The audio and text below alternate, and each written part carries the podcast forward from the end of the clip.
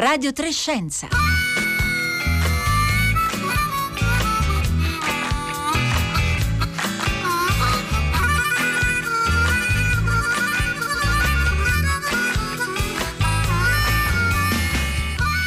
e 31, buongiorno da Rossella Panarese. Oggi è la giornata mondiale contro la desertificazione e la siccità e la RAI e Radio 3 naturalmente partecipano a questa giornata che è stata istituita nel 1995 dall'Assemblea generale delle eh, Nazioni Unite. Naturalmente l'obiettivo è quello di essere sempre più consapevoli dei rischi dell'inaridimento eh, a cui sono soggette molte parti del nostro oh, pianeta. E questo questo vale anche per i deserti, magari vi sembrerà paradossale, ma noi oggi andiamo nel Sahara insieme ad un archeogeologo e già eh, parlare di archeo vi fa capire che racconteremo la storia del Sahara che non è sempre stato eh, così e insieme ad un fotografo che appunto ha, ha raccontato attraverso le immagini alcune delle specie che vivono nel deserto come la volpe fennec, eh, un piccolo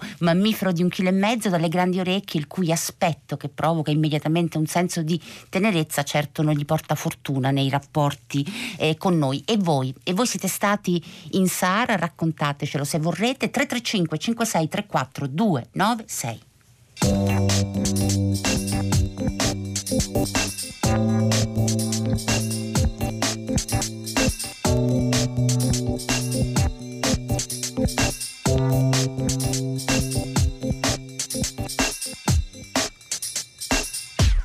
Presento subito i nostri ospiti, i nostri viaggiatori che ci accompagnano oggi nel, eh, nel Sahara. Andrea Zerboni, buongiorno. Buongiorno a tutti e grazie per l'invito. Archeogeologo, detto giusto, dell'Università di Milano? Diciamo geoarcheologo. Geoarcheologo, ok. Però naturalmente questa definizione ci rimanda subito ad uno studio storico del Sahara, di questo parleremo oggi, no? Sì, sì, esatto. Una delle, delle cose di cui mi occupo infatti studiare eh, come il, il Sahara eh, negli ultimi millenni sia cambiato e come le popolazioni che, che vivevano e vivono ancora oggi nel Sahara abbiano affrontato questi cambiamenti. Per dare subito, prima di presentare il secondo ospite, un arco temporale nel quale il suo lavoro si muove?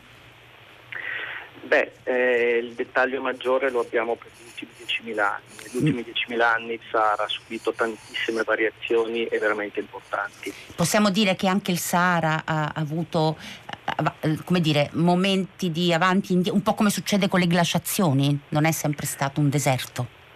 Sì, esattamente, proprio così, come sulle Alpi i ghiacciai si sono espansi, si sono contratti eh, nel, durante le geologiche durante gli ultimi due milioni di anni, così nel Sahara eh, si sono alternate fasi aride come quelle attuali, con pochissime precipitazioni, e fasi invece molto più umide, quando dal, dal Golfo di Guinea eh, le perturbazioni monsoniche riuscivano a portare piogge su tutta l'area sahariana e l'hanno trasformata in un ambiente eh, più verde, coperto da savana, eh, mm, costellato da, da, piccoli laghi e percorso da fiumi lunghi anche centinaia di chilometri. E questa è la storia insomma, di, de, degli ultimi 10.000 anni. Buongiorno anche a Bruno D'Amicis. Buongiorno a tutti. Fotografo, naturalista eh, e anche biologo di formazione eh, un grande fotografo, ha vinto molti premi. Lei, tra l'altro, è stato nostro ospite in passato per un reportage strepitoso sui nostri lupi, sui lupi eh, italiani. Però oggi noi l'abbiamo chiamata per parlare appunto di eh, Sahara. Quante volte è stato nel Sahara, Bruno D'Amicis? È una, almeno una decina, diverse settimane ciascuna volta. È una, un amore una, una, passione che corre oramai sotto pelle. è una zona che mi attrae per la sua, per la sua semplicità, per la sua eh, immediatezza, insomma. Bellissima per la sua semplicità. Lo sa che Luca Parmitano dice che una delle sue foto preferite dalla stazione spaziale sono proprio i deserti. Queste linee geometriche, no? Insomma, delle, che, che appaiono anche da quella distanza. E l'ultima volta che è stato nel Sahara, quando è stato? stato cinque anni fa, Cinque in anni fa. corrispondenza della nascita del mio primogenito, per cui è diventato più difficile allontanarmi per lungo tempo, insomma. Allontanar- allontanarsi appunto da, da lui, dal suo, dal suo primo eh, bambino. E Bruno D'Amicis, prima dicevo che lei fotografa tante specie perché c'è molta vita nel, nel Sahara, più di quanto noi un po' superficialmente immaginiamo, molti animali e citavo la volpe Fennec, detta anche il folletto del deserto, è vero? Ha un aspetto strepitoso, ha queste grandi orecchie che la rendono estremamente insomma, eh, ha un aspetto da cucciolo e sappiamo quanto questo è attrattivo per le nostre, anche per noi esseri umani nei loro confronti, e questo non è un gran bene, vero? Sì, forme aggraziate, queste grandi orecchie un po' buffe e gli, eh, anche questi occhi grandi chiaramente rendono questo animale molto molto attraente, il che fa sì che in alcune zone marginali del, del suo areale, vicino a- ai centri abitati, sia spesso oggetto di, di caccia e cattura illegale per essere esposto nei mercati piuttosto che nei siti turistici. C'è questa pratica molto molto discutibile di utilizzare questi animali come mascotte per le fotografie Mhm. e anche di venderli a dei turisti ignari che poi se li vedono confiscare alla- al confine, eh, chi- chiar- animali chiaramente destinati a una vita in cattività oppure alla soppressione. Tra E poco, questo- eh, prego, no, mi perdoni, continui. Prego, prego. e, e questo chiaramente fa sì che un possibile ambasciatore di una fauna straordinaria, perché il deserto agli occhi dei più è un ambiente spoglio, privo di vita, invece è qui dove la vita veramente trionfa, non nei numeri ma nelle, nelle strategie di adattamento. Eh, nel Sahara ci si sofferma a, guard- a osservare una piantina, cosa che non succederebbe nella foresta, no? perché uno viene sopraffatto dal verde, dalla varietà, invece lì una piantina che cresce nel nulla, magari nel, nel, nel, nell'erg, nel, nel Sahara sabbioso, perché ci sono diversi tipi di, di deserto, non solo le grandi dune, eh, suscita molto, molto interesse e quasi commozione per la sfida della vita vera e propria. Eh, Cora, che è la prima ad averci scritto al 335 5634 296, dice in pieno deserto, una notte senza luna, ho scoperto l'universo. Nero, assoluto, bianco di stelle. È un'immagine molto bella. Si rivede nell'osservazione del cielo del deserto, D'Amicis, in questa immagine? Assolutamente, Eh, io dico sempre quando sono emozionato il- il- l'aria del deserto è secca come, come la mia lingua in questo momento, però in generale eh, eh, questo vuol dire l'aria è talmente tersa che le stelle sembrano dieci volte più grandi di quello siamo, a cui siamo abituati noi qui in Italia e quindi il cielo ti sembra venire incontro quando uno è sdraiato magari sulle dune a guardare verso l'alto, certo facendo attenzione a non calpestare uno scorpione o una, una vipera del deserto che girano spesso eh, nelle ore notturne, ma in generale è uno dei momenti più, più evocativi del- delle esperienze, sicuramente una delle grandi attrazioni per quanto mi riguarda. Andrea Zerboni, eh, Maria Clara da Padova dice sono stata nel Sahara libico, che è un po' il Sahara che lei conosce se non sbaglio. Eh, Nel- frequentato. Nel 2004 ho percorso letti di fiumi antichissimi, ho visto fossili stupendi, piante e anche un piccolo fennec, viaggio indimenticabile. E questo ci permette di, di- di parlare appunto di letti di fiumi antichissimi e di fossili stupendi. Cosa significa studiare un deserto come il Sahara negli ultimi 10.000 anni? Lei che è un geologo, ha appena pubblicato insieme ad altri colleghi un articolo su questo uscito su PLOS proprio da poco, da molto poco. Cosa vuol dire? Come si studia la storia del Sahara? Beh, studiare la storia del Sahara vuol dire partire appunto da quello che diceva eh, da eh, da un ambiente eh, immediato che sembra semplice e scavare nella sua profondità no? e osservare come, eh, come ogni parte del deserto ci racconta una storia che può essere vecchia di millenni o, o di decine di migliaia di anni o di milioni di anni.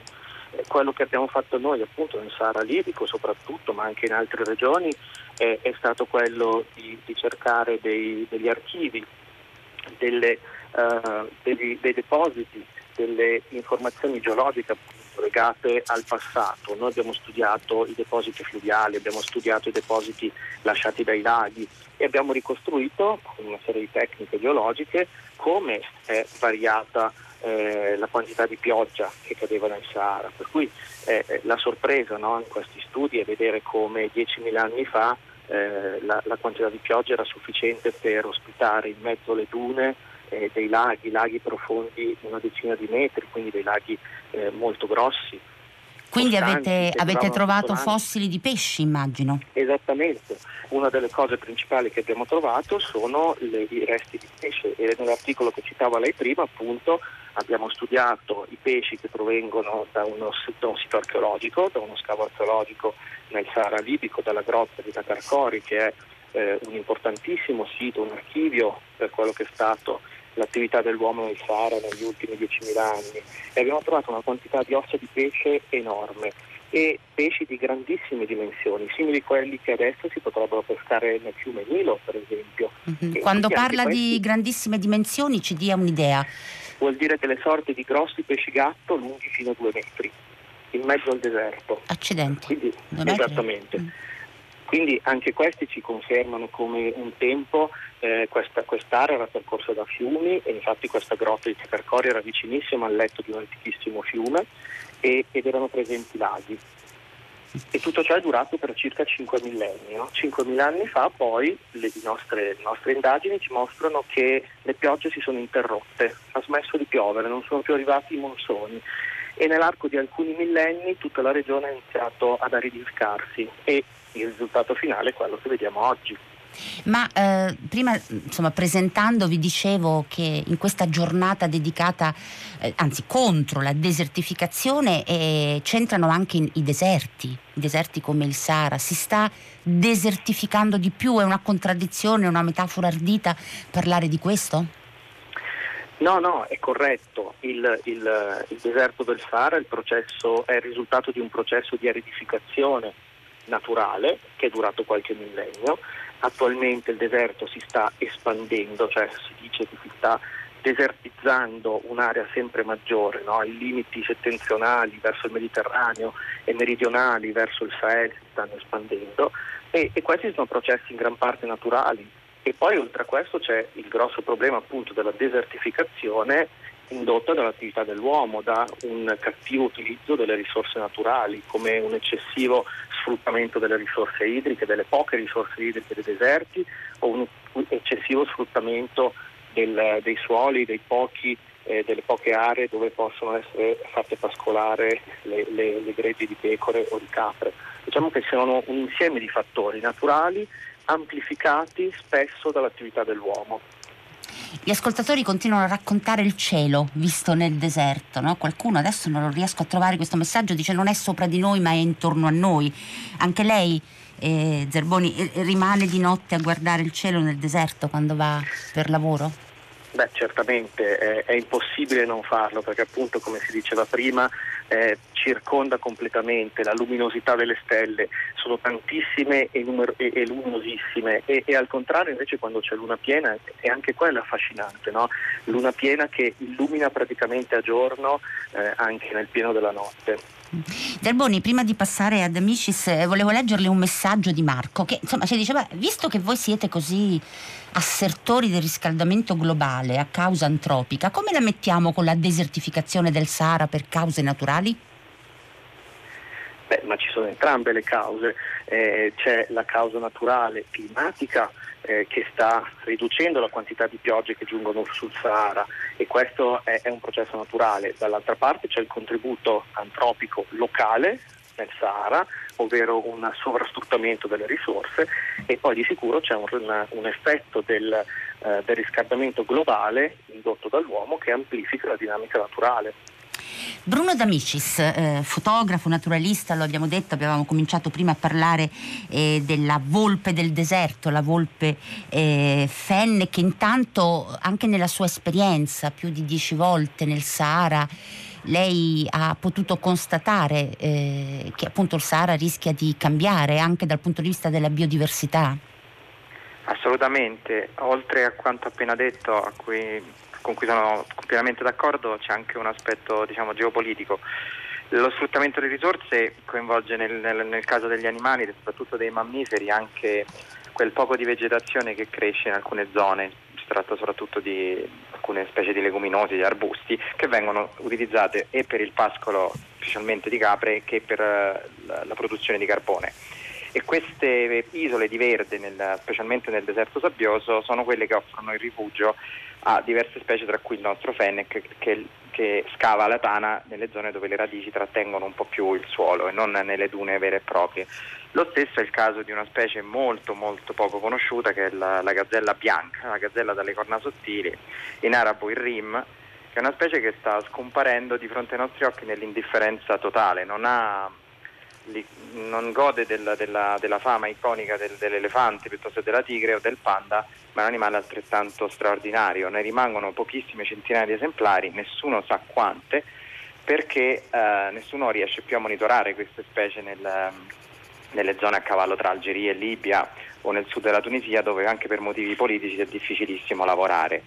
Nel 2014 io ho organizzato una spedizione di un mese e sono riuscito a osservarne solamente tre esemplari in uh, oltre 21 giorni di, di ricerche. E, um, credo ahimè le, le, fotografie realizzate siano le ultime eh, note in natura per questa specie meravigliosa che è fortemente presente nella cultura araba. Um, il problema qual è? Oltre la, l'aumento della desertificazione, la riduzione della disponibilità proprio di risorse alimentari per questa specie, è una caccia sfrenata che è esplosa soprattutto all'indomani della primavera araba. La crisi in Libia ha reso molto molto instabile la, la politica ne, nelle regioni circostanti, un grande traffico di armi e mancanza di controlli hanno fatto sì che il bracconaggio su questa specie sia centuplicato. Eh, nessuno sa addirittura se siano ancora presenti e sopravvivano, insomma, sicuramente è in pericolo critico di estinzione. Ecco Bruno D'Amicis, noi credo che Francesca Boninconti e Roberta Fulci stiano anche pubblicando sui nostri social alcune delle sue foto eh, strepitose insomma, che, eh, che, lei ha realizzato nel, nel Sahara. Qual è quella che ha vinto? Ha vinto una foto, ne, hanno vinte diverse, però una foto in particolare è una, una foto, se vogliamo, triste.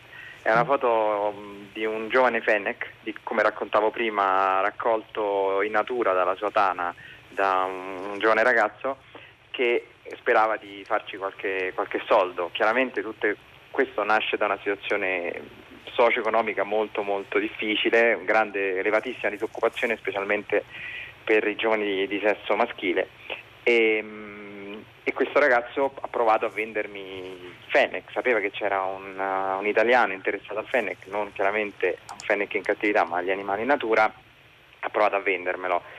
Io facendomi aiutare dall'interprete gli ho spiegato che aveva commesso oltre a un crimine anche un atto piuttosto diciamo, eh, dannoso nei confronti di questo animale che non poteva più essere rimesso in natura. E ho scattato semplicemente un'immagine del Fennec legato a un laccio tra le sue pantofole eh, rovinate e quell'immagine racconta forse un po' tutto, gli occhi sbarrati del, del Fennec con questo aspetto quasi alieno di, di creatura fantastica e le scarpe estremamente, la, la mise estremamente povera del ragazzo un po' raccontano senza troppi fronzoli quello che sta succedendo. Tra poco le chiedo come si, si, cercano questi animali per fotografarli, la pazienza, la determinazione dei fotografi naturalisti. Ma intanto Marco, di cui avevo letto prima il messaggio dicendo eh, che appunto ci diceva voi che siete assertori del cambiamento climatico eh, a causa antropica, mi riscrive dicendo non ha detto rigidi assertori. Ecco. Eh, I nostri ascoltatori sono sempre molto precisi. Sì, ho saltato la parola rigidi, ma non l'ho fatto apposta, ma il concetto mi pareva rimanesse il medesimo. Allora, Bruno D'Amicis, eh, come ci si apposta? Per, eh, per, animali così difficili da catturare nella grandezza dello scenario del, del Sahara, anche perché, come nel caso della, eh, della, gazzella bianca, era questo, mi perdoni, il nome del precedente animale di cui avevamo parlato, cioè sono pochi, quindi è anche molto difficile. Come si lavora? Allora, in generale si cerca di restringere perché le zone sono vastissime, eh, gli animali sono, hanno una densità molto bassa, quasi tutte le specie, quindi bisogna cercarli prima muovendosi su grandi, vaste zone, specialmente con il fuoristrada, un pochino a piedi. Eh, si cercano le impronte, le orme, dove queste sono più fresche e più frequenti si restringe il campo di attività, eh, a volte facendo, creando dei piccoli accampamenti oppure sfruttando delle delle strutture preesistenti. Nel mio caso io ho utilizzato delle, dei gabbiotti costruiti per uh, controllare dei pozzi artesiani, strutture di emergenza, soprattutto per proteggersi dalle tempeste di sabbia che sono molto molto frequenti e che non solo rendono impossibile muoversi, ma anche rendono impossibile tirare fuori la macchina fotografica perché la, la danneggiano all'istante. e una volta circoscritta un'area eh, là si rimane per, per, più giorni, ci si muove al crepuscolo, questi animali hanno un range di attività molto molto ristretto dovuto alle alte temperature e ci si muove sfruttando cespugli, un po' di mimetismo, è veramente, veramente difficile, è molto più vicina ahimè alla caccia che a una, a una fotografia di tipo dire, paziente e creativo, diciamo gli animali sono i creativi, decidono un po' loro quando e dove mhm. apparire, mm-hmm. però come tutte le cose nel deserto, anche ascoltando l'altro ospite, il deserto ogni giorno fa dei piccoli regali, non sono eh, eclatanti, non sono molto vistosi, ma bisogna, il trucco è imparare a, a, percepire quali siano. E quindi un po' come cercatore d'oro, alla fine di un mese uno torna a casa con qualche pagliuzza nel, nel proprio mm. setaccio e, e, va avanti così, ma sono talmente animali talmente poco conosciuti, talmente rari che ogni immagine può essere una, diciamo, una pietra contro l'oblio e questo è un po' il mio mestiere, quello almeno di dare la, la dignità e la giustizia a queste specie straordinarie che si sono evolute nel deserto prima che scompaiano nell'indifferenza. Prima parlavamo della gazzella, eh, ma un'altra specie veramente iconica è l'Addax, che è la più grande antilope del Sahara, quasi un centinaio di chili, un animale praticamente estinto negli ultimi, ultimissimi anni perché il colpo finale dopo la persecuzione da parte dei, dei romani, i vari paesi colonizzatori imperialisti nei, nei secoli, in ultimo la caccia legata alle attività delle, delle milizie eh, legate alla, a, alle frange più estreme del, dell'islamismo, abbiamo anche eh, il, diciamo, le abitudini di alcuni prospector eh, di origine cinese che cercando eh, combustibili fossili o altri minerali portano con sé delle squadre armate che eh, eliminano questi animali per, per eh, procurarsi del cibo e così abbiamo visto nel Chad e nel Niger il tracollo definitivo di una specie straordinaria. Addax, l'antilope bianca che ha delle corna lunghe a vite giusto? Bellissimo, straordinario. Delle corne a vite, detta l'antilope dalle corne eh, a vite. Andrea Zerboni, abbiamo ancora eh, qualche minuto e adesso cosa, eh, cosa, a cosa dobbiamo stare attenti? Abbiamo detto il Sahara è in una continua fase di aridificazione, come lei ci ha eh, raccontato, che vuol dire insomma, che diminuiscono le piogge e per esempio questo delicato equilibrio del deserto oh, viene messo eh, in discussione. Come si proteggono le risorse idriche del deserto o del Sahara e dove sono? Beh, le risorse idriche del deserto del Sahara sono sono abbastanza abbondanti, nel senso che negli anni precedenti si sono ricaricate le falde acquifere, quindi c'è una disponibilità di acqua profonda che può essere recuperata con, eh, con dei pozzi, pozzi per acqua anche molto profondi.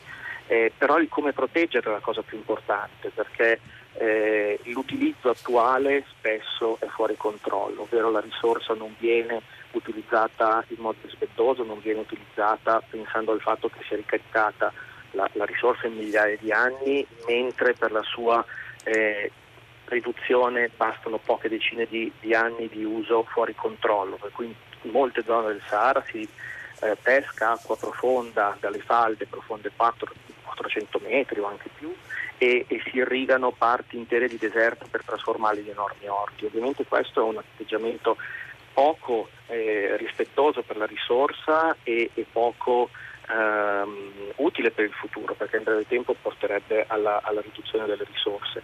Forse il, il, metodo migliore è riguardare le culture tradizionali, cioè i popoli che da centinaia di anni vivono in mezzo al Sahara, i Tuareg per esempio, e durante uno degli ultimi eh, viaggi che abbiamo fatto nel Sahara libico con i colleghi della Sapienza di Roma abbiamo seguito i Tuareg e ci siamo fatti raccontare da loro qual era il loro rapporto con l'acqua che sembra un po' strano parlare di acqua nel deserto, però per loro è estremamente importante la risorsa e la sanno gestire in un modo straordinario, hanno delle conoscenze eh, che si tramandano di padre in figlio su come trovare l'acqua, dove trovarla e soprattutto come conservarla.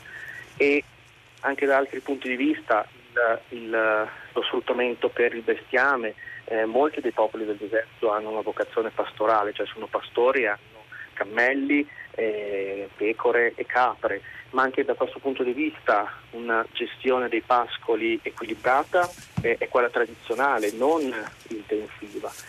E E poi sempre vedendo i Tuareg si scoprono anche delle sorprese. I Tuareg hanno per esempio una conoscenza del territorio, una conoscenza delle piogge, delle risorse idriche sorprendenti. Loro abbiamo scoperto, e anche qui abbiamo appena pubblicato, eh, che i Tuareg eh, coltivano il deserto, cioè loro seguono le piogge, le inseguono, quelle pochissime piogge che cadono una volta all'anno o anche meno in alcune porzioni del deserto libico ristagnano in aree piccolissime e attorno a quelle aree si radunano i, i tuareg, coltivano, fanno crescere orzo, fanno crescere a volte anche il grano e riescono a sfruttare al meglio quella pochissima quantità di acqua che, che arriva nel deserto. Ecco, secondo me appunto le culture tradizionali sono il punto di partenza per un uso responsabile delle risorse naturali. Andrea Zerboni, noi siamo praticamente, insomma, abbiamo due, tre minuti, però questo messaggio è bellissimo perché eh, ci dice, eh, se, se, lo riesco a, ritrovare perché qui ho un, un continuo eh, arrivo, ma insomma eh, lo, lo cito a memoria, dice ma prima ancora dei 10.000 anni che cos'era il Sahara? Sarebbe bello avere un riassunto, questo è un messaggio bellissimo perché vuol dire che abbiamo raccontato qualcosa che ha colpito i nostri ascoltatori. C'è un libro che lei può consigliare? Per conoscere il Sahara, se le viene Beh, in mente? Eh, ci, ci, sono vari libri, uh, ci sono vari, vari, libri e varie pubblicazioni, eh, ad esempio eh, noi, insomma, se, se, cercano anche in internet quello che è stato fatto eh, dal, dall'Università di Milano, dall'Università della Sapienza nel Sahara libico, eh, ci sono vari libri, ci sono i, i, i libri eh, di arte rupestre ad esempio pubblicati da, da Fabrizio Mori e da Savino di Lernia ad esempio e sono libri fotografici che raccontano arte rupestre appunto, ovvero l'arte rupestre del Sahara degli ultimi 10.000 anni e sono delle fotografie di come era il Sahara 10.000 anni fa. Abbiamo dei bellissimi dipinti e incisioni in mezzo al Sahara oggi che rappresentano coccodrilli, pesci, ippopotami, elefanti.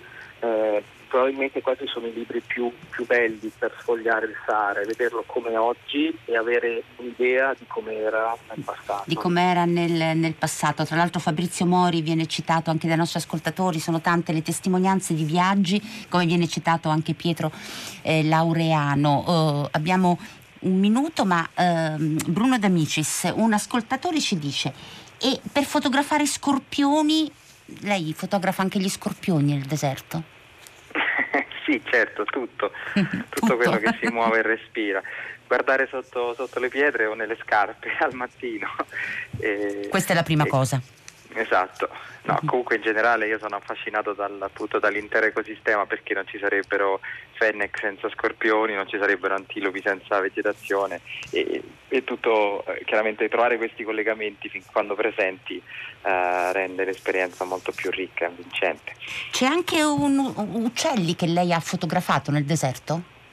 Sì, da, dagli uccelli che corrono sulla sabbia, in italiano il corrione biondo, il corvo meraviglioso collo rosso, a Lupara questa sorta di pollastro, se, se definito così, un uccello un po' primitivo con queste zampe molto grandi che, altre, che è fondamentale nella cultura arabe e beduina per la caccia al falcone, anche questa è una vittima oggetto di una caccia sfrenata, un animale che ha una parata incredibile perché l'animale, da uccello criptico, invisibile, molto mimetico, tira fuori questo piumaggio bianco e nero, quasi un, un pompon e fa questa danza nella, nella, steppa e sono animali straordinari che ancora nelle zone più remote del, del Maghreb o del, del Sahara settentrionale si riescono a osservare. Eh, è commovente pensare come eh, veniva appena detto 10.000 anni fa c'era una fauna simile a quella dell'Africa orientale, simile a quella, simile a quella delle savane, ma poi nei, nei millenni si sono sviluppati sono sviluppati. specie. Torneremo a parlarne, Bruno D'Amicis e Andrea Zerboni, grazie per essere stati qui con noi, la voglia di andare nel deserto e di andare nel Sahara naturalmente è molto cresciuta. Ora Marco Mauceri e Arturo Stalteri per il consueto appuntamento con il concerto del mattino, buona continuazione di ascolto con Radio 3.